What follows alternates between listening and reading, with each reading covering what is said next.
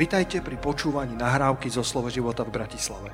Veríme, že toto posolstvo vás posilní vo viere a povzbudí v chodení s pánom.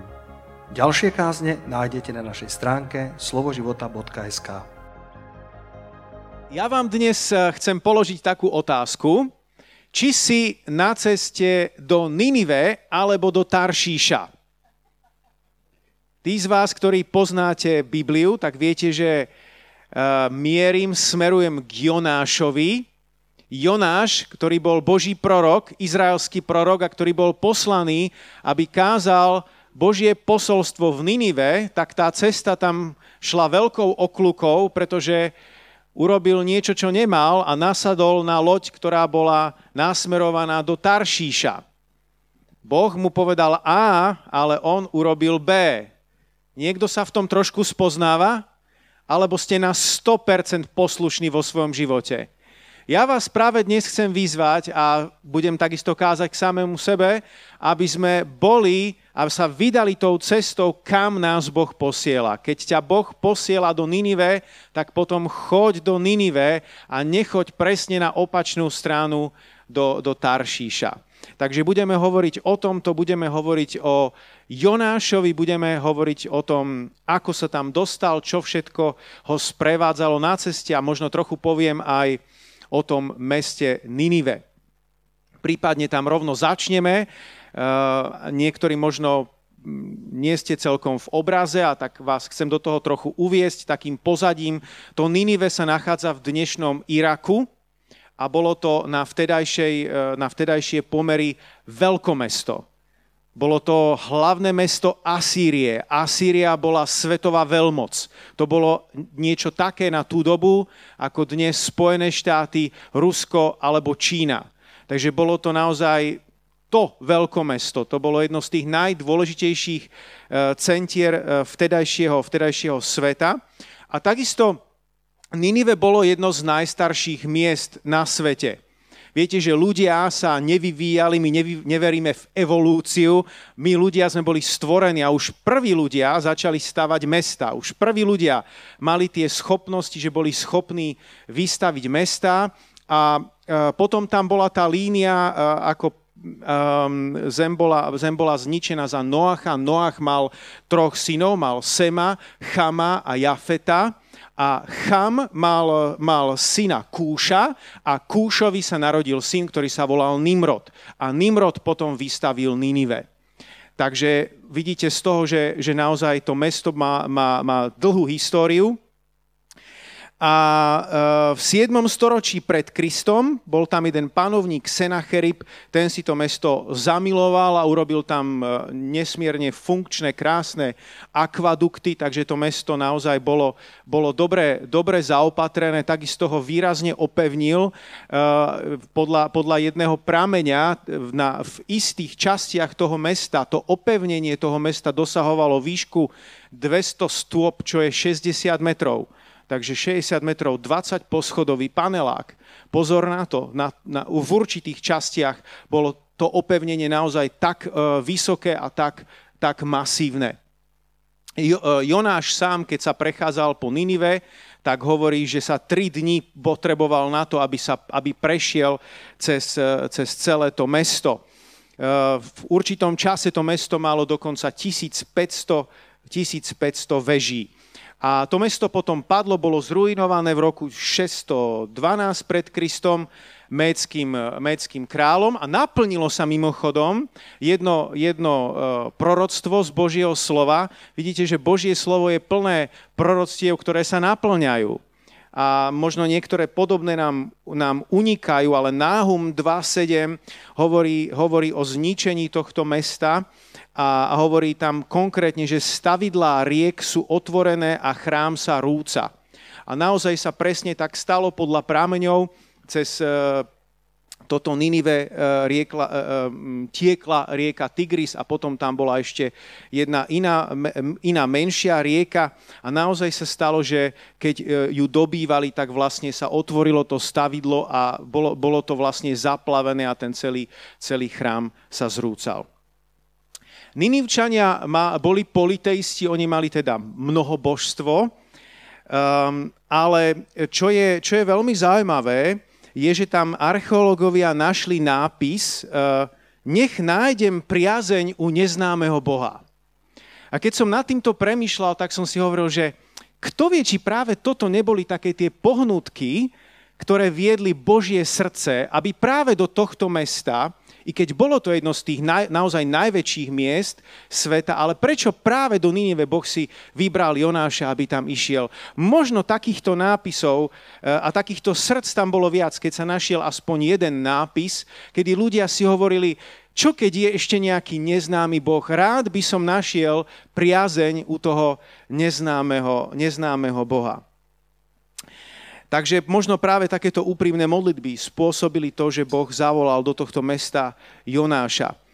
Vieme, že to mesto sa, e, sa obrátilo a bolo naozaj veľmi silným spôsobom zatrasené a o tom budem hovoriť za malú chvíľu, ale e, mnohí teológovia sa domnievajú, že to obrátenie nebolo nejaké trvalé, že o nejaký čas sa predsa len vrátili do, do, do starých kolají, ale teraz za to už Jonáš nemohol.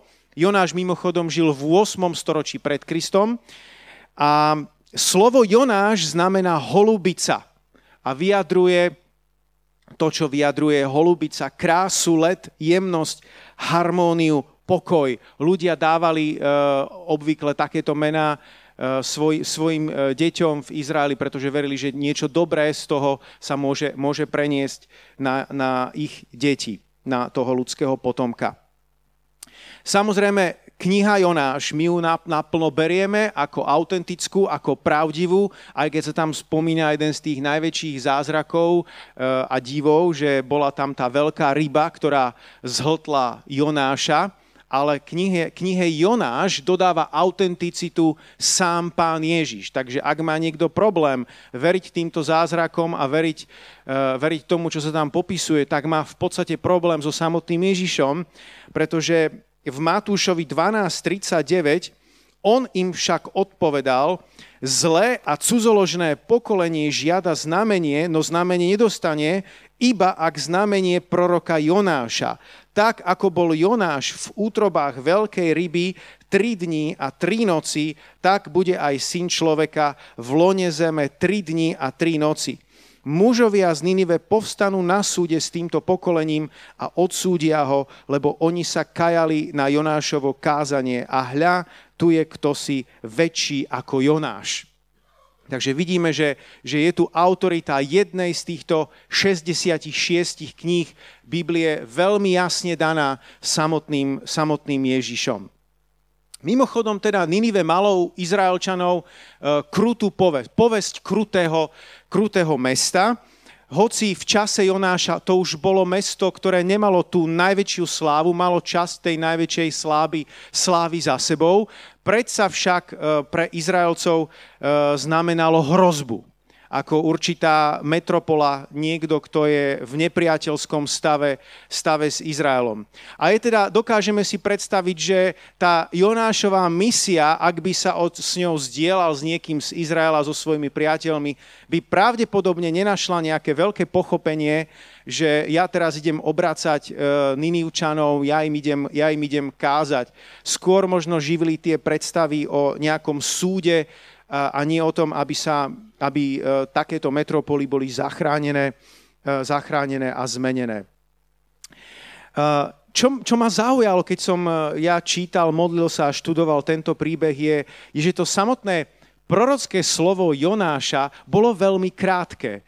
Je možné teda, že Jonáš kázal dlhšie, ale my to máme v Biblii naozaj zachytené formou e, jednej vety, ešte 40 dní a, a Ninive bude podvrátené. A je zaujímavé, že táto jedna, jedna veta, ktorá naozaj vyšla od Boha, tak spôsobila totálny prevrat v tomto meste. A mne to hovorí o tom, že ak naozaj dostaneš od pána nejaké slovo, ktoré je od Boha, slovo, ktoré je prorocké, slovo, ktoré ťa mení v tvojom vnútri, slovo, ktoré vyjde z tvojich úst, a je to nie len tvoje vlastné slovo, ale je to Božie slovo z neba, tak má obrovskú moc.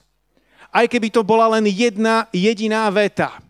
Tak ako ten sluha povedal, ten, ten stotník povedal, pane, povedz iba slovo a môj sluha bude uzdravený. Niekedy nepotrebuješ 30 kapitol Izajáš, ale potrebuješ naozaj slovo od Boha. Slovo na svoj čas. Oj, aké je dobré. A ak príde to slovo, tak v tom jednom jedinom slove je obrovská moc. A ak je to prorocké slovo, tak ešte, ešte o, to, o to viacej. Mimochodom, na Jonáša sa odvoláva aj, aj židovský Talmud, aj Midras a, a často je to vysvetľované v týchto knihách aj alegorickým spôsobom. Ehm, myslím, že to raz zmieňoval aj pastor Peter, že jeden z ich rabínov, rabi Chananias, tak, tak poukazuje na to, že 70 námorníkov, ktorí tam boli, eh, boli údajne prítomní, eh, keď Jonáš sa vydal na tú cestu do Taršíša, tak reprezentuje 70 rôznych národov, ktoré boli zastúpené vo vtedajšom známom svete. A teda, teda akýmsi spôsobom Jonáš aj takto splnil svoju misiu, keďže sa kajali. Eh, ak vás ešte zaujíma niečo ďalej, ako sa vysvetloval tento, tento príbeh, tak napríklad cirkevný eh, otec Origenes, tak on učil o tomto príbehu, že ak je Ježiš viac než Jonáš, tak ako sme to čítali v Matúšovi 12.41, tak potom aj jeho volanie k pokániu musí obsahovať niečo viacej. A teda tá myšlienka je, je, je v tom, že ak Jonáš kázal pre Ninive a Ninive sa obrátilo, tak Ježíš chce kázať pre celý svet. Halelúja, ak je Ježíš viac ako, ako Jonáš. Ako bude Ježíš kázať celému svetu? Má tu nejaké ústa na tomto mieste. Má tu nejaké ruky na tomto mieste má tu nejaké ochotné nohy na tomto mieste, ktoré, ktorí pôjdu do tých miest, ktoré, ktorí pôjdu do tých metropol, ktoré navštívia tie miesta, kde potrebuje zaznieť evanielium Ježíša Krista, ktoré je mocou Božou na spasenie pre každého veriaceho. Ak je teda Ježíš viac ako Jonáš. Halelúja. Potom napríklad Cyril Aleksandrijský, ten používal argumentáciu na vysvetlenie toho, či je možné, aby tá veľká ryba zhltla Jonáša. Ak sa náhodou brepnem a poviem, že veľryba, tak Biblia nikde nehovorí, že to bola veľryba. Bola to proste nejaká veľká ryba, nevieme presne aká. A e, ten teda tvrdil a teda argumentoval tým, že určite to je možné, pretože ak mohol Boh, Otec, vzkriesiť Ježiša Krista po troch dňoch, tak určite mohol tie tri dni zachovať Jonáša aj v bruchu tej veľkej ryby. E, mimochodom, na tento príbeh sa, sa s obľubou odvolával aj reformátor Martin Luther, a ten teda v tom videl e, tú milosť, ktorú Boh dáva, ktorú často zdôrazňoval. Viete, že to učenie reformácie obsahovalo silný prvok milosti, že sme ospravedlnení vierou, ospravedlnení milosťou. Čo ma, čo ma veľmi zaujalo, že Luther si tam našiel aj e, také alegorické e, veci. Keď si Jonáš kúpil ten lístok do Taršíša, tak, tak Martin Luther v tom videl tú paralelu s predávaním odpustkov.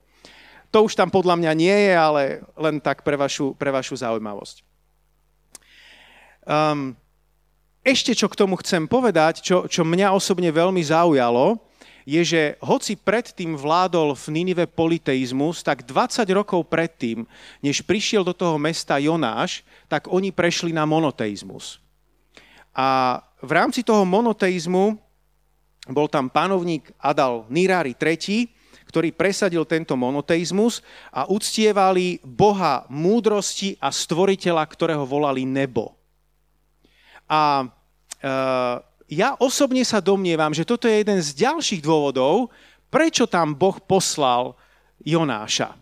Už ten prvý dôvod som povedal, nemusíme tomu veriť, to je moja domnienka, že sa tam našli také tie tabulky s tým, že, že chcem nájsť priazeň u neznámeho Boha. Na takéto modlitby Boh rád odpovedá. A druhá vec, to, že prešli k monoteizmu, to bolo na tú dobu veľmi prevratné, pretože ľudia v tej dobe boli, boli veľakrát politeisti, ale oni z akéhosi dôvodu, mne neznámeho, proste prešli na monoteizmus a začali uctievať jediného Boha. Akurát falošného. A Boh si tak hovorí v nebi, nie, nie, nie, tak to je dobré, áno, je tu jeden Boh, ale nie nebo, to som ja. Tak zariadíme to. Koho to tu máme? Na sklade Jonáš, Jonáš ideš do Ninive. A, a cez prostredníctvom Jonáša mohli títo ľudia spoznať, že áno, jeden Boh, ale nie nebo, ale Boh Jahve, Boh Izraela. Halelúja. Sláva ti, páne. Tento príbeh má tiež veľmi silný misionársky aspekt. Hoci sa nachádzame v starom zákone, kde tá misia sa ne, ne, nebola ako keby to hlavné posolstvo. To hlavné posolstvo misie je posolstvo nového zákona. Choďte ku všetkým národom však, choďte ku všetkým národom, kážte evanilium každému stvoreniu, činte učeníkov. Predsa len vidíme aj v starom zákone takéto náznaky toho, tejto misie a kniha Jonáš je, je jednou z nich ktorá o tomto ako keby jasne hovorí, kedy niekto zo židovského národa sa vydal do pohanského národa, do pohanskej metropoly. A skúste sa vžiť trochu do tej doby, 8. storočie pred Kristom, vtedy sa nechodievalo na dovolenky. Prišlo teplo, ľudia si nebrali dovolenky, nelietalo proste linka e, Jeruzalem, e, Ninive, že teraz sa tam vylodili a jednoducho bola tam, mali tam proste pohodičku tie národy boli znepriateľené. To nebolo celkom jednoduché tam do takého národa prísť. Mohli vás považovať za špiona. Bolo možné, že vás niekto, niekto zabije, že vás uväznia. Takže Vidíte za tým aj, aj túto Jonášovu obrovskú odvahu a takisto tie dôvody, prečo s tým zápasil, či sa vôbec do toho, do toho Ninive, Ninive vydá. Ale ale vidíme tu teda ten misionársky aspekt, to, že je tu túžba Božieho srdca, Božie srdce, ktoré, ktoré tlčie aj pre iné národy, nielen pre jeden národ. Boh miluje všetkých ľudí, Boh miluje každého. Boh miluje teba, Boh miluje tvojho suseda, Boh miluje tvojich príbuzných a Boh miluje aj tvojho druhého suseda, ktoré, ktorý ti možno lezie trošku na nervy. Boh ho miluje. Boh miluje všetkých ľudí. Amen. A my potrebujeme mať Božie srdce, aby sme mali, rozmýšľali tak, ako rozmýšľa, rozmýšľa Boh. Mimochodom, tieto, tento misijný aspekt vidíme v náznakoch aj v starom zákone. Napríklad Zachariáš 2.12 som našiel, kde sa hovorí, lebo takto hovorí hospodin zástupov, ktorý ma na svoju slávu poslal k národom. K národom. A potom máme proroctvo Joela, to slávne proroctvo, kde Boh hovorí, že vyleje zo svojho ducha na každé telo. Naplnenie vidíme až v novej zmluve, ale proroctvo zaznelo, zaznelo už v starej. OK, tak poďme teraz do Jonáša, prvej kapitoly, do prvého verša. A tento prvý verš mám veľmi rád. Jonáš 1.1 raz zaznelo slovo hospodina Jonášovi, Amitajmovmu, Amitajovmu synovi. Zaznelo slovo hospodina Jonášovi. Preto je niekedy dobré používať viaceré preklady, pretože v tomto prípade ja si nemôžem pomôcť, ale mne sa oveľa viacej páči roháčkov preklad. Pretože v roháčkovom preklade sa hovorí, stalo sa slovo hospodinovo k Jonášovi. Zaznelo, to je super, to je pekne povedané, ale stalo sa slovo hospodinovo, to vyjadruje nejaký dej, to vyjadruje nejakú akciu, to vyjadruje nejaký pohyb. Božie slovo, Boh sám, on je akčný. On nie je nejaký taký statický, že nič sa nedieje milióny rokov. Boh stále niečo tvorí. Boh stále tvorí nové veci. To, to slovo stalo sa, slovo hospodinovi, to evokuje nejakú aktivitu. Keď Boh k tebe prehovorí, tak to nie je len tak, áno, niekedy ťa chce len utešiť, niekedy to je len tak, že príde nejaké pohľadenie, príde nejaké povzbudenie, ale niekedy to je tak, že Boh ťa vyzýva k nejakej akcii. Boh ťa vyzýva k tomu, aby si povstal a urobil niečo, priniesol na nejaké miesto zmenu. Aby si len tak nehlivel, len tak sa nemotkal, len tak sa nepovaloval. Stalo sa slovo hospodinovo. Nie je to úžasné? Že k tebe sa tiež môže stať slovo hospodinovo nielen k jednému prorokovi, nielen raz za 100 rokov, raz za tisíc rokov. Ty môžeš počuť Boha. Biblia hovorí, že budeme všetci učení od hospodina. Ty a ja môžeme spoznávať Boha. K tebe a ku mne sa môže stať slovo hospodinovo. A to slovo môže vy, vy, vyprodukovať, môže, môže vytvoriť nejakú reakciu tým, že na ňo responduješ, tým, že na ňo odpovieš. Áno, tu som, páne, čo máš pre mňa? Tvoj služobník čuje. Halelúja. A verím tomu, že Jonáš nebol úplný nováčik. Jonáš nebol nejaký duchovný greenhorn. Ako Boh posielal do, do Ninive, do metropoly, ktorá bola nepriateľská voči Izraelu a, a nebolo to určite ľahké poslanie, Jonáš musel mať niečo za sebou. Ak chceš, aby ťa Boh poslal a zveril ti nejakú veľkú úlohu, uisti sa, že robíš domáce úlohy v úvodzovkách. Že responduješ, že reaguješ na tie iné drobné malé pozvania. Pretože vždy, keď povieš Bohu áno a posluchneš ho, tak sa otváraš preto, aby Boh ťa v budúcnosti znova poprosil o niečo a možno ťa požiada o niečo väčšie. Halelúja. Sláva ti, pane. Boh sa nikdy nenudí. My slúžime Bohu, ktorý je akčný. Ani tí anieli tam nesedia niekde na obláčkoch a nehrajú piškvorky. Aj oni niečo robia. Prichádzajú, aby slúžili nám, hovorí Biblia. Aby nás chránili, aby tu e, pomáhali na tejto zemi. Boh od začiatku, ako stvoril ľudstvo, tak mal nejaký plán. A keď sa to pokazilo s hriechom a Adam zhrešil, tak čo urobil Boh? Povedal ako niektorí ľudia, čo sa malo stať, sa stalo. No čo, tak budeme čakať.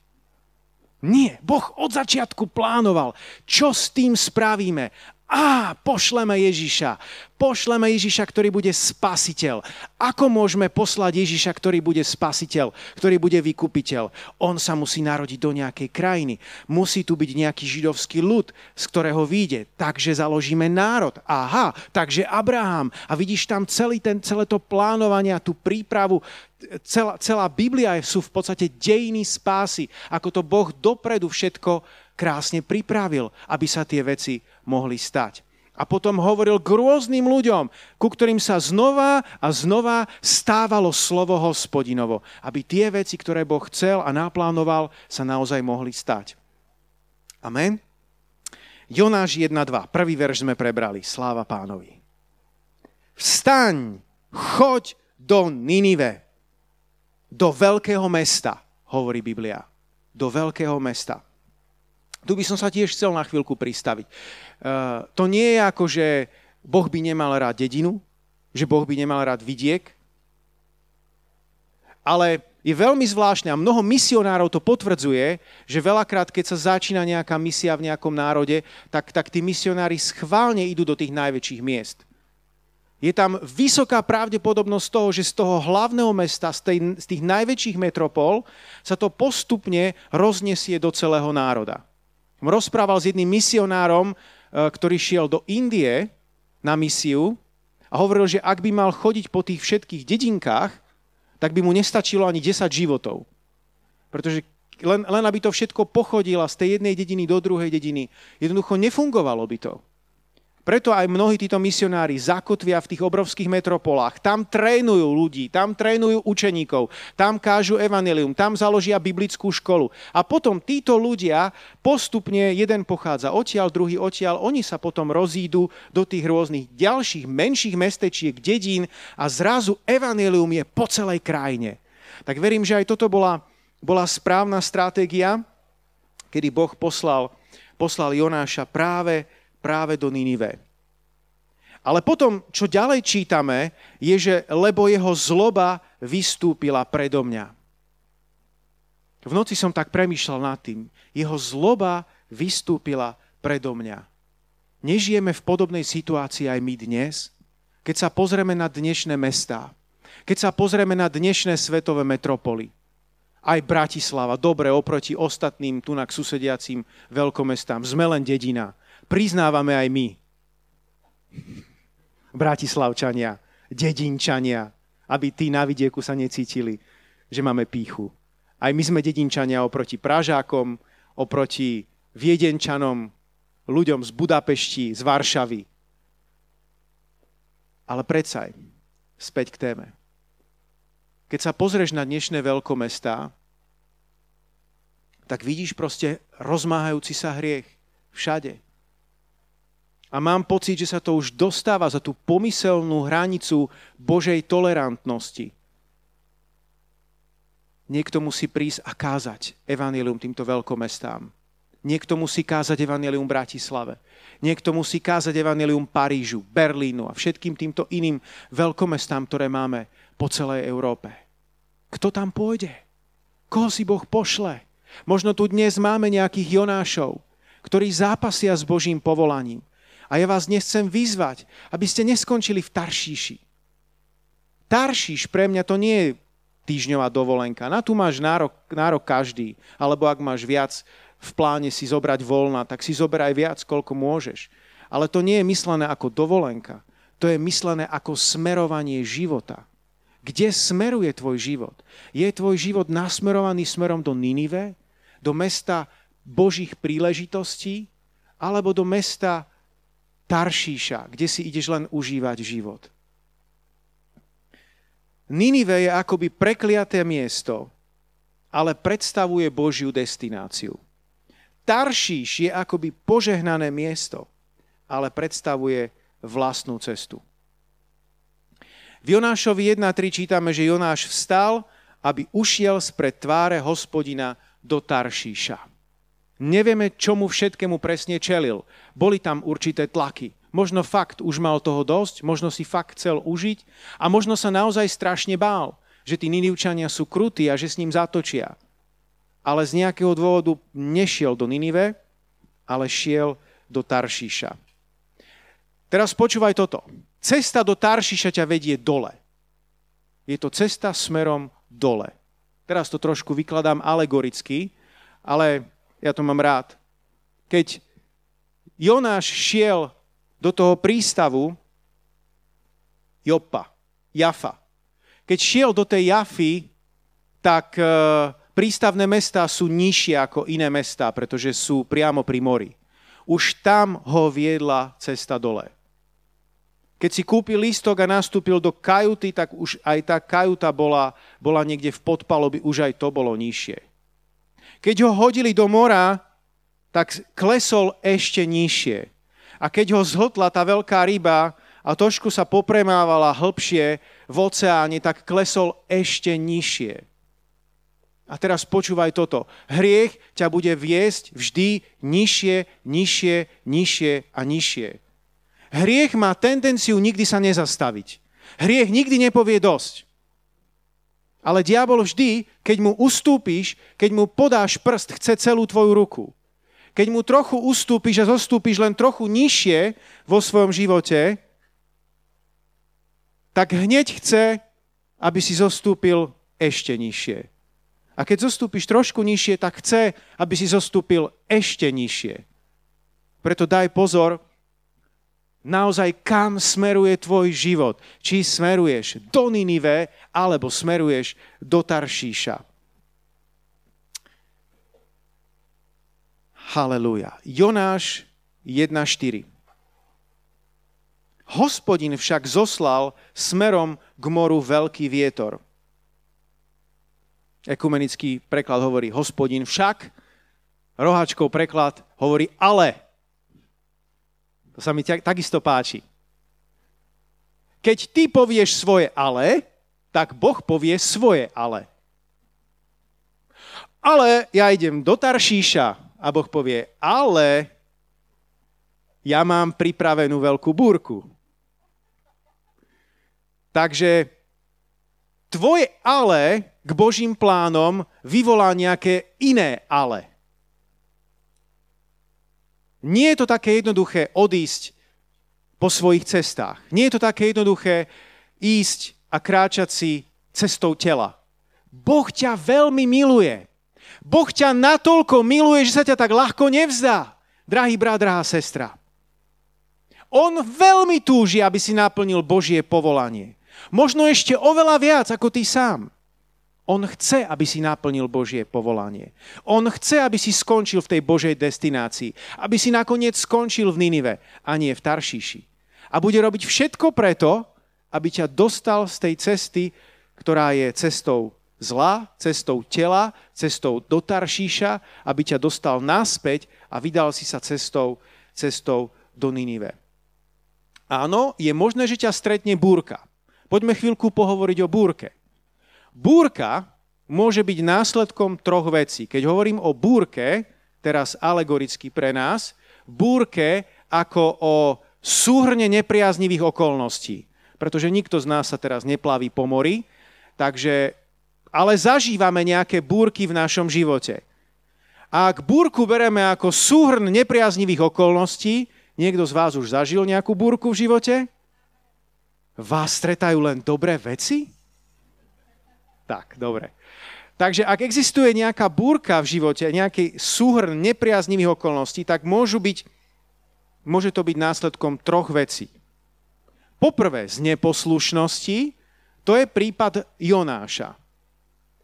Po druhé z poslušnosti, to je prípad Ježiša. Ježiš poslúchal Boha Otca vo všetkom. Nikdy nezrešil. A tiež vidíme, že keď povedal učeníkom, preplavme sa na druhú stranu, zrazu sa strhla búrka. Búrky v živote môžu byť aj následkom poslušnosti, kedy už tak znervozňuješ ten duchovný svet, natoľko si nebezpečný pred démonov a pre celý zlý duchovný svet, že sa ti chcú nejakým spôsobom pomstiť. A objavujú sa negatívne okolnosti, nepriaznivé situácie, ktoré proste niekedy ľudskou myslou nedokážeš vysvetliť. Takže búrka môže byť následkom neposlušnosti v prípade Jonáša, následkom poslušnosti v prípade Ježiša, alebo následkom našej hlúposti a nezodpovednosti. Príklad zo včera, osobný príklad. Bol som, e, išiel som autom zaniesť niečo na zberný dvor, tam nejaký vyradený starý nábytok, ktorý ma manželka poprosila, aby som to vyhodil a už som to chcel veľmi stihnúť, lebo som vedel, že tam sú len, len do 12. na tom zbernom dvore, ale ešte trebalo naložiť, ešte toto predsa vyhoďme, ale veď ešte aj susedka vyhadzuje staré perie a ešte sme proste ponakladali do auta, už som vedel, že aj, aj, aj, len aby mi to nezatvorili pred nosom, pretože mi zostane plné auto starých krámov na nedelu. A tak som išiel cez kryžovatku a naskočila žltá a chvíľu som váhal. To ešte prejdem, ale potom som si uvedomil, nie, to už neprejdem, to bude čistá červená. Takže som stúpol na brzdu, trošku silnejšie ako obvykle, ten nábytok sa posunul v tom aute a taký kolík, ktorý tam bol v tom, v tom, v tom nábytku, tak narazil do toho čelného skla a rozbil mi to čelné sklo. Takže som vyhodil starý nábytok za, 3, za 200-250 eur. A cestou naspäť som rozmýšľal, koho to je chyba. Už som mal dve osoby jasne na srdci. Ale potom som si uvedomil, moja chyba. Toto nebola klasická búrka z mojej poslušnosti, ani z mojej neposlušnosti. Jednoducho moja chyba následok mojej nezodpovednosti a mojej hlúposti. Takže búrky, keď zažívaš vo svojom živote, tak ich nevysvetľuj príliš rýchlo, pretože tých vysvetlení, ako ste videli, môže byť veľa. Ale v Jonášovom prípade to bolo jednoznačne neposlušnosťou. Mimochodom, ak chceš mať v živote Boží pokoj, koľký z vás túžite po Božom pokoji, Božom šalome? Ó, super. Ak chceš mať vo svojom živote Boží pokoj, Boží šalom, tak ten je následkom výťazných bojov v tvojom živote. Nedávno som si to uvedomil. Moja manželka sa pripravovala na nedelnú školu a mali tam uh, lekciu o Božom pokoji, že hospodin je pokoj. Viete, kto postavil oltár na počesť hospodinovi a nazval ho Hospodin je pokoj? Gedeon. Gedeon postavil oltár, ktorý nazval Hospodin je pokoj. Ja keď si predstavím Gedeona, tak vidím tam proste tie boje, tie zúrivé boje. Najskôr tam proti jedným a tam rozoštval jedno mesto a potom tam celá armáda sa postavila proti ním. Bolo ich málo, ale verili Bohu, nakoniec tam proste Božou milosťou vyhrali predstavujem si v mysli tie strašné boje a Gedeon príde a postaví oltár Hospodin je pokoj. Keď som nad tým rozmýšľal, tak takto mi to prišlo. My nebojujeme dnes proti ľuďom. Náš boj nie je proti ľuďom. Náš boj je proti, proti kniežatstvám, mocnostiam, proti hriechu, proti zlým veciam. Nie proti ľuďom. Ak chceš mať v živote Boží pokoj, ak chceš naozaj jasne postaviť oltár, že hospodin je pokoj, tak to nebude bez tých výťastiev, bez tých drobných, každodenných výťastiev, ktoré budeš mať. Tak ako Gedeon porazil tú armádu, ty musíš poraziť armádu svojich nepriateľov, ktorí na teba útočia. Možno nejaké závislosti, možno nejaký hnev, možno nejaké iné veci, ktoré sú všade a naokolo na teba útočia. Musíš nad nimi vyťaziť. Teraz prosím, oddychnite si. Nie tak, že už nikdy v živote nezrešíš. Nikto z nás nie je dokonalý. Mnoho klesáme všetci. Ale aby si aspoň mal tú tendenciu, že áno, borím sa s nimi, bojujem proti ním, chcem vyhrať nad nimi. Amen. A keď toto robíš vo svojom živote, tak potom si adept, aby si postavil oltár. Hospodin je môj pokoj. Halelúja. Nie je to krásne zjavenie? Ak to, ak to takto v živote nerobíš a budeš stále prehrávať a stále kapitulovať a prestaneš, prestaneš byť ten, ktorý naozaj útočí na to nepriateľské kráľovstvo a len sa podvolíš a povieš, a život je taký. No jasné, tak všetci sme hriešnici, no čo už. Ak to budeš takto ľahko vážne brať, tak garantujem ti, že nezasadíš si vo svojom živote strom pokoja, Nepostavíš si ten oltár, hospodin je môj pokoj. Budeš čeliť veľkému nepokoju celý svoj život. A naopak, ak tam sa budeš boriť a bojovať ako Gedeon, potom budeš môcť zasadiť strom pokoja, alebo inak povedané postaviť oltár, hospodin je pokoj. Ideme do 5. verša. Jonáš 1.5. Námorníci sa zlakli a každý volal o pomoc k svojmu Bohu. To je atmosféra posledných časov. Kedy v posledných časoch ľudia budú vystrašení, príde chaos, tí ľudia plánovali krásnu dovolenku v Taršíši. A zrazu nič z toho. Namiesto toho taká búrka, taká pohroma, že zápasili o holé životy.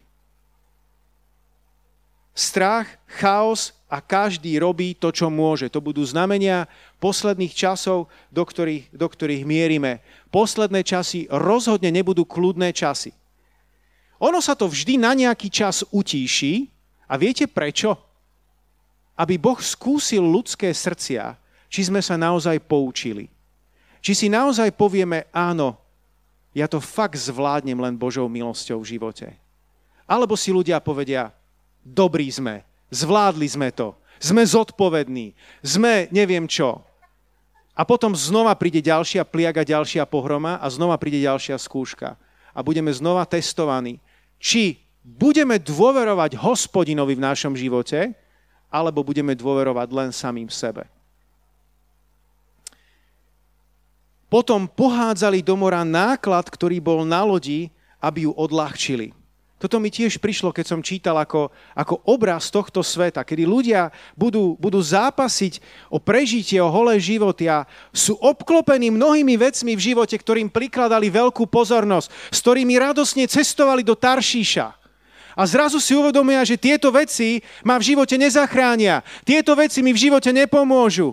Na čo mi to vlastne je? A aby som zachránil holý život, budem sa ich musieť zbaviť a hodiť ich do oceánu. To je to, čo prichádza na tento svet. Ľudia budú musieť niektoré veci, tak povediať, zhodiť cez palubu. A Jonáš 1.5b, teda druhá časť verša, Jonáš hlboko zaspal. Ten, ktorý tam mal byť ako Boží svedok, ten, ktorý tam mal byť ako Boží prorok, ten, ktorý tam mal byť na svedectvo, ten mal hlboký spánok. Teraz nič proti hlbokému spánku v noci. Nech vás Boh požehná a obdarí dobrým spánkom v noci. Ale tu sa hovorí o niečom inom. Toto bol, toto bol hlboký stav depresie. Niekde som čítal, že 10% ľudí trpí de- depresiou. Neviem, nakoľko to číslo je, je úplne správne a aktuálne, ale chcem ti povedať, že pre teba, ako pre kresťana, v týchto časoch nie je čas, aby si upadol do hlbokého spánku. Toto je čas na hlboké prebudenie. Nie na hlboký spánok. Toto nie je čas na to, aby si mal depresiu, aby si bol v apatii, aby si bol plný negativizmu, ako to bolo, čo teraz so mnou bude a k ničomu to nevedie. Idem ja spať. Toto je čas, aby sme sa prebrali. Toto je čas, aby sme využili príležitosti, ktoré sa naskytujú. Tie búrky, ktoré budú okolo nás, tie poskytujú príležitosti. A Jonáš tam spal. Jonáš 1.6. Prišiel k nemu kapitán a povedal mu, ako to, že spíš? Vo, vstáň a volaj k svojmu Bohu. Toto je úplne zarážajúce, keď už akože neveriaci ťa napomínajú, že prosím ťa, pomodli sa. To je už inak ako dosť zlé znamenie, keď ťa idú neveriaci napomínať, aby si sa modlil. To znamená, že už máš za sebou nepovšimnutú urgenciu od Ducha Svetého, aby si sa modlil, Veľmi pravdepodobne si ignoroval takisto hlas bratov a sestier, ktorí ťa tiež nabádali k tomu, aby si sa modlil, lebo keď už neveriaci ti hovoria, modli sa človeče, to už ako keby tie kamene kričali, že niečo rob. Predtým, než prídu súdy na tento svet, Boh súdi svoju církev a jeho súdy sú milosťou. Boh najskôr potreboval zatriasť Jonášom, aby mohol zatriasť mestom Ninive. Boh potreboval pripraviť Jonáša, Boh potreboval nasmerovať Jonáša, aby mohol správne nasmerovať celé mesto Ninive. Boh potrebuje pripraviť svoju církev, Boh potrebuje pripraviť teba, aby mohol zmeniť tento svet. Kde nájde tento svet útočisko, ak sa obráti a príde do, do úplne nezrelej a skazenej církvy? Ako by to vyzeralo? Ľudia, ktorí sa obrátia, chcú nájsť ľudí, ktorí milujú Ježiša z celého srdca aby tam našli zázemie, aby tam našli útočisko. Preto veľakrát Boh s nami jedná. Preto ťa nenechá len tak na pokoji, keď si na ceste do Taršíša. Lebo nie je to jedno. Bohu na tebe záleží a Bohu záleží na Ninivčanom. Aby ťa mohol k ním poslať, potrebuje s tebou. Ty a ja sme príkladom pre druhých ľudí. Pred pár dňami som svedčil jednému staršiemu človeku. Hrali sme spolu šach a potom som mu, sme sa rozprávali o Bohu. A on mi rozprával jeden príbeh, prečo je pre ňo ťažké veriť. Že keď bol malý, tak ministroval. A mali farára, ktorý horlivo kázal o pôste. Horlivo, horlivá kázeň o pôste. A potom išli do zakristie a farár vytiahol veľkú klobásu. A oni všetci z hrôzo sa pozerali, že pán farárko, ale veď vy ste teraz kázali o pôste. A on hovorí, áno, ale to bolo pre farníkov. Po 60 rokoch tento človek si spomína na tento príbeh a používal to ako hlavný argument. Jeden z hlavných argumentov, prečo je pre ňo dneska ťažké veriť. Vidíte, ako je dôležité pre nás byť dobrým príkladom. Aby sme ľudí neodrádzovali, aby sme ľudí inšpirovali, aby sme boli dobrou, dobrou pôdou, aby sme boli tými, ktorí ľudí ťahajú k Bohu, nie ich nejakým spôsobom odradzujú. Jonáš 1.11b, more sa totiž búrilo čoraz väčšmi. To, čo sme kedysi považovali za búrku, dnes už búrka ani nie je. Jonáš 1.12. Odpovedal im, chyťte ma, hoďte do mora a more pod vami sa utíši, lebo viem, že pre mňa vás postihla táto veľká búrka. Jonáš 1.14. Potom volali k hospodinovi a hovorili, ach, hospodin, nech nezahynieme kvôli životu tohto muža a neuval na nás nevinne vyliatú krv. Veď ty si hospodin a urobil si, ako sa ti páčilo. Na to chytili Jonáša, hodili ho do mora a more prestalo zúriť mužov zachvátila veľká bázeň pred hospodinou. Obetovali hospodinovi obetu a zaviazali sa slubmi. Je rozhodne pekné, že volali k hospodinovi. Úplne nevieme, či sa obrátili, či to neboli len také tie silvestrovské sluby, že videli, že nejaký boh je silný, aha, no tak my máme milión bohov, ale dobre, aj tento boh vyzerá, že je silný, poďme k nemu volať, aby sme sa zachránili. Nasľubovali sluby a kto vie, čo potom z nich, z tých slubov všetko zostalo. Ale v každom prípade, čo si všimnite, boli pohnutí, boli zatrasení tým, čo sa, čo sa tam, tam dialo. Keď ideme do druhej kapitoly, tak tam máme krásny podnadpis v ekumenickej Biblii. Modlitba a druhé povolanie Jonáša. To je to, o čom som hovoril už pred chvíľkou, že Boh sa ťa tak ľahko nevzdá. Bohu na tebe záleží. Bohu záleží na tom, aby si naplnil Božie povolanie. Spomente si na Apoštola Petra. Boh ho povolal. Boh ho povolal ako, ako rybára. Poď za mnou a učiním ťa rybárom ľudí. A potom prišla, prišiel ťažký čas v živote Petra. Nenaplnili sa mu jeho očakávania. Premýšľal, myslel si, že to bude trošku inak. Ježiš zomrel, áno, potom vstal z mŕtvych, ale celé to bolo pre ňoho akési zamotané. A bol tam na, na loďke aj s ostatnými učeníkmi, lovili ryby a vážne pravdepodobne premýšľal, že sa vráti k starému spôsobu života. A zrazu sa Ježiš objavil na brehu a znova volá učeníkov k sebe.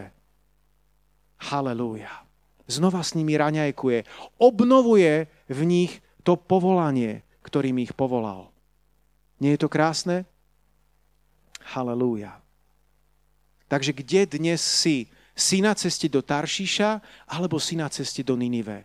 Ty sám vieš, kde práve si. Možno si práve dnes kupuješ len ten lístok do Taršíša.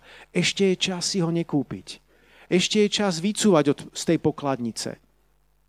A ak už sedíš v tej lodi, tak ešte stále je cesta späť. Možno to bude ťažká cesta. Možno poputuješ bruchom, bruchom veľkej ryby. Obrazne povedané. A budeš musieť prejsť cez nejaké súženia. Ale nechod do Taršíša. To nie je tvoja destinácia. Tvoja destinácia je Ninive. Tam ťa čaká dobrodružstvo. Tam bude Boh s tebou. Tam sa Boh dokáže veľkými vecmi. Halelúja. Jonáš 2.1.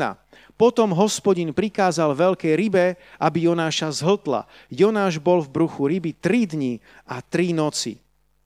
Aká nádherná paralela so samotným Ježišom. Ježiš samozrejme nebol neposlušný, Ježiš bol poslušný, ale práve z poslušnosti Ježiš urobil túto vec kvôli nám, že šiel na kríž, aby my sme mohli žiť. A potom ako zomrel, potom ako povedal, je dokonané v piatok večer, tak do nedele rána, až do nedele rána bol tam v hrobe, až potom bol, bol vzkriesený. To, čo sa presne odohrávalo od piatka večera do nedele rána, je tak trochu zahmlené. Biblia nám dáva nejaké náznaky, nejaké, nejaké indície. Biblia hovorí, že kázal duchom v žalári. Biblia hovorí o tom, že odzbrojil všetky kniežatstva a vrchnosti, zbavili všetkej, všetkej moci a jemu je dnes daná každá moc na nebi i na zemi. Ale čo sa tam presne odohralo počas tých, tých troch dní, nepoďme nad tým príliš špekulovať, aby sme sa nezamotali. Dosť tomu, že je tu jasná paralela medzi tým, ako Ježíš zomrel a vstal z mŕtvych medzi jeho troma dňami v hrobe a medzi troma dňami, ktoré Jonáš strávil v bruchu tejto veľkej ryby. Jonáš 2.2. Jonáš sa z brucha ryby modlil k hospodinovi svojmu Bohu. Odkiaľ sa modlievaš? Čakáš vo svojom živote na to, kým sa veci zamotkajú, kedy to už bude fakt zlé, kedy sa všetko pokazí, kedy sa ti rozbije predné sklo na aute, kedy sa ti stanú proste nejaké negatívne okolnosti, alebo sa modlíš aj v čase pokoja. Ja vás chcem vyzvať, aby ste sa modlili aj v čase pokoja, keď tak povediac všetko funguje. Vtedy nezabúdaj na pána. Vtedy nezabúdaj na Ježiša. Práve vtedy sa modli. To je podobne ako so správou financií je veľmi múdre, keď sa ti darí finančne, aby si vtedy si vytváral rezervy a odkladal si, aby keď prídu ťažké časy, aby si mal nejakú rezervu. Platí to pre osobné financie, dokonca aj pre štáty. Je, to, je v tom určitá múdrosť. A podobne aj s modlitbou. Keď sa ti darí, tak je to čas, aby si si niečo odkladal do svojho duchovného podkladu, pokladu. Aby si tam niečo ukladal, aby si tam niečo načerpával, aby si to tam mal uložené. Halelúja. Vy keď prídu ťažké časy, nebol si prekvapený. Nemodli sa len v tých najťažších časoch, až keď sa dostaneš, tak povediať v úvodzovkách, do brucha veľkej ryby. Modli sa, keď všetko funguje ako má. Modli sa, keď svieti slnko v tvojom živote. Amen? Halelúja. Jonáš 2.3. Hovoril, k hospodinovi som volal zo svojho súženia a on ma vypočul. Z útrop podsvetia som kričal o pomoc. Ty si začul môj hlas. Následuje tam celá pasáž priamej reči, kde, kde Jonáš činí pokánie. Môžete si prečítať aj doma, ako Jonáš činil pokánie čo chcem k tomuto povedať, je, že pokánie je dobré. Pokánie ťa katapultuje z toho brucha veľkej ryby von, znova do Božích plánov. Pokánie je dobré. Neviem, či ste sa nad tým niekedy zamysleli, ale tuto bola séria niekoľkých veľkých zázrakov, že to vôbec Jonáš prežil.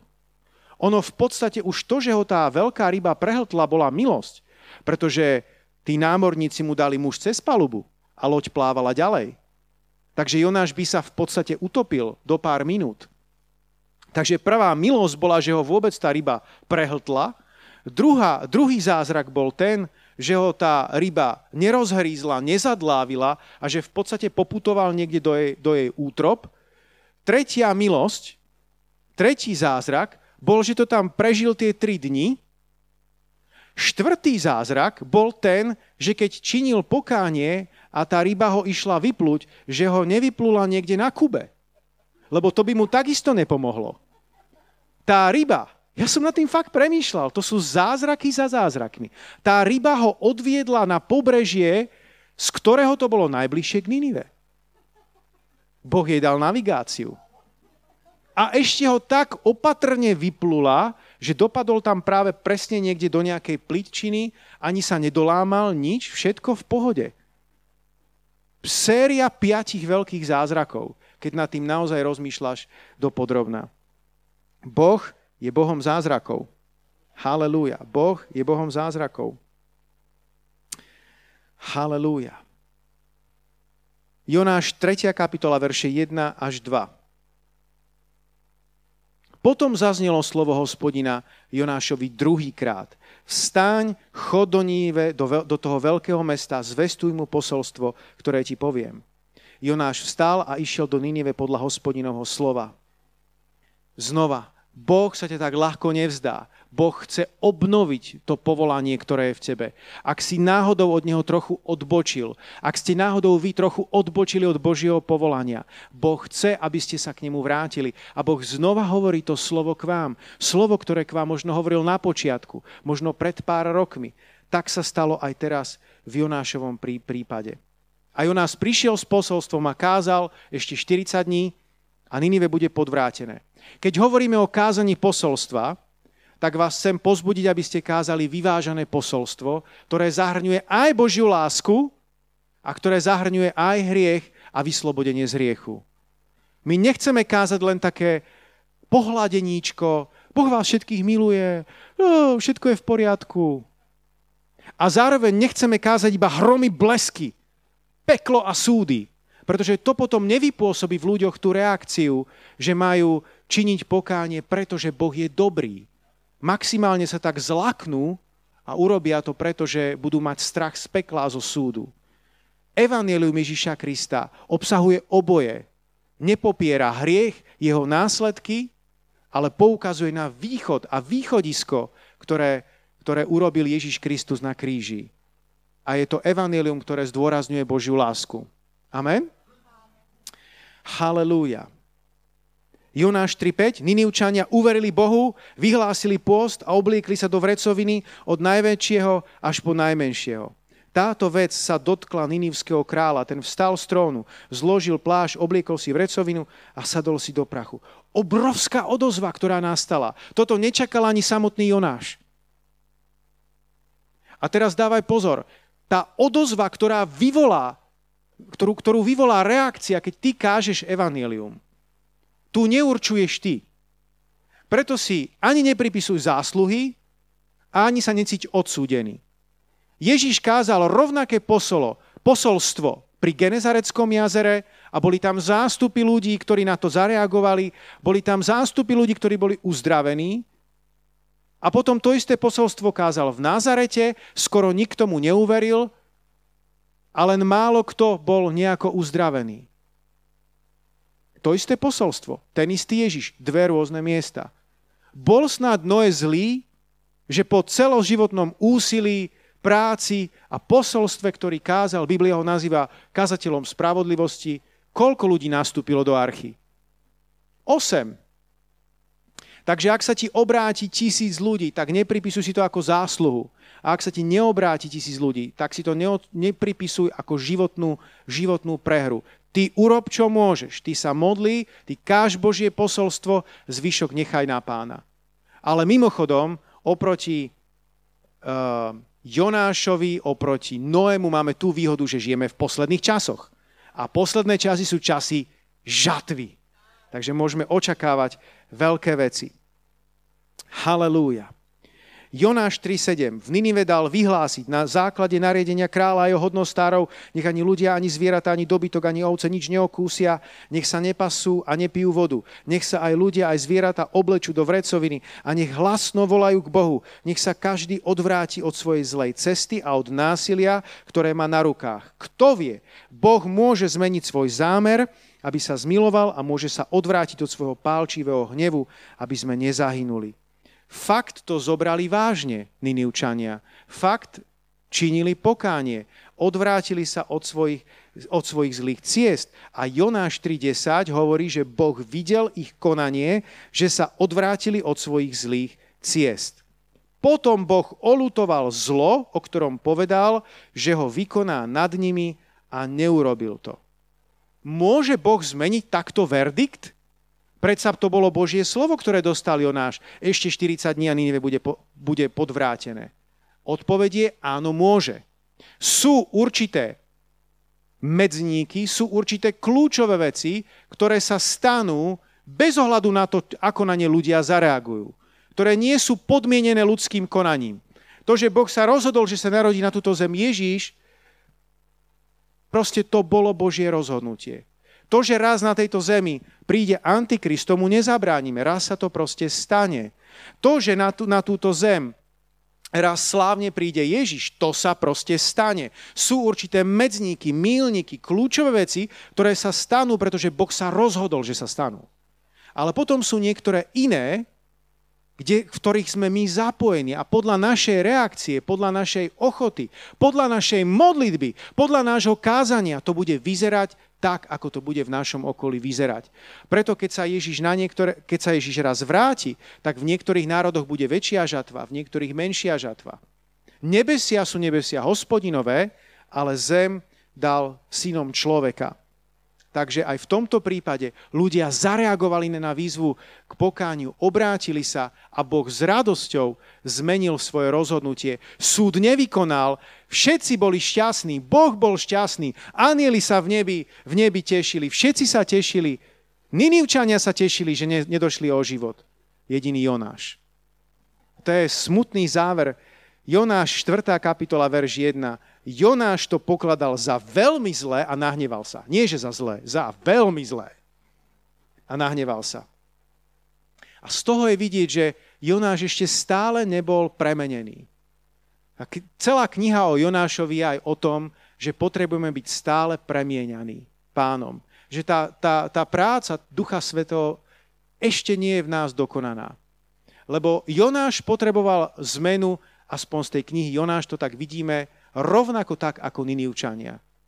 Namiesto toho, aby sa radoval, tak bol z toho nešťastný a je teda vidieť, že mu oveľa viac išlo o jeho vlastnú reputáciu, ako o to, či budú Ninivčania zachránení. Možno už v duchu sa tešil, že sa vráti do Jeruzalema a budú tam palcové titulky jeruzalemských, jeruzalemských novín, ktoré budú hlásať Ninive bolo podvrátené. Náš prorok Jonáš tam prorokoval súd a presne tak sa stalo. O jedno nepriateľské mesto menej. A Jonáš by tam pochodoval ako hrdina. Ale takto? Čím sa bude chváliť? Prorokoval som a nestalo sa a viac dbal o svoju reputáciu ako o to, že 120 tisíc ľudí, ktorých tam bolo, boli zachránení. Aká obrovská milosť sa stala však. Halelúja. Jonáš 4.2. Potom sa modlil k hospodinovi. Ach, hospodin, či som to nepovedal, kým som bol vo svojej krajine. Preto som chcel predtým už do Taršíša, lebo som vedel, že si ty Boh milostivý, lútostivý, zhovievavý a bohatý vo, v dobrote. Ty olutuješ pohromu. Napokon sa predsa len dozvedáme, jeden z dôvodov, možno hlavný dôvod, prečo sa ten Jonáš vypravil do Taršíša. Pretože tušil, že keď bude kázať a ľudia budú činiť pokánie, tak Boh nakoniec zmení svoje rozhodnutie a tých ľudí nezahubí a budú zachránení.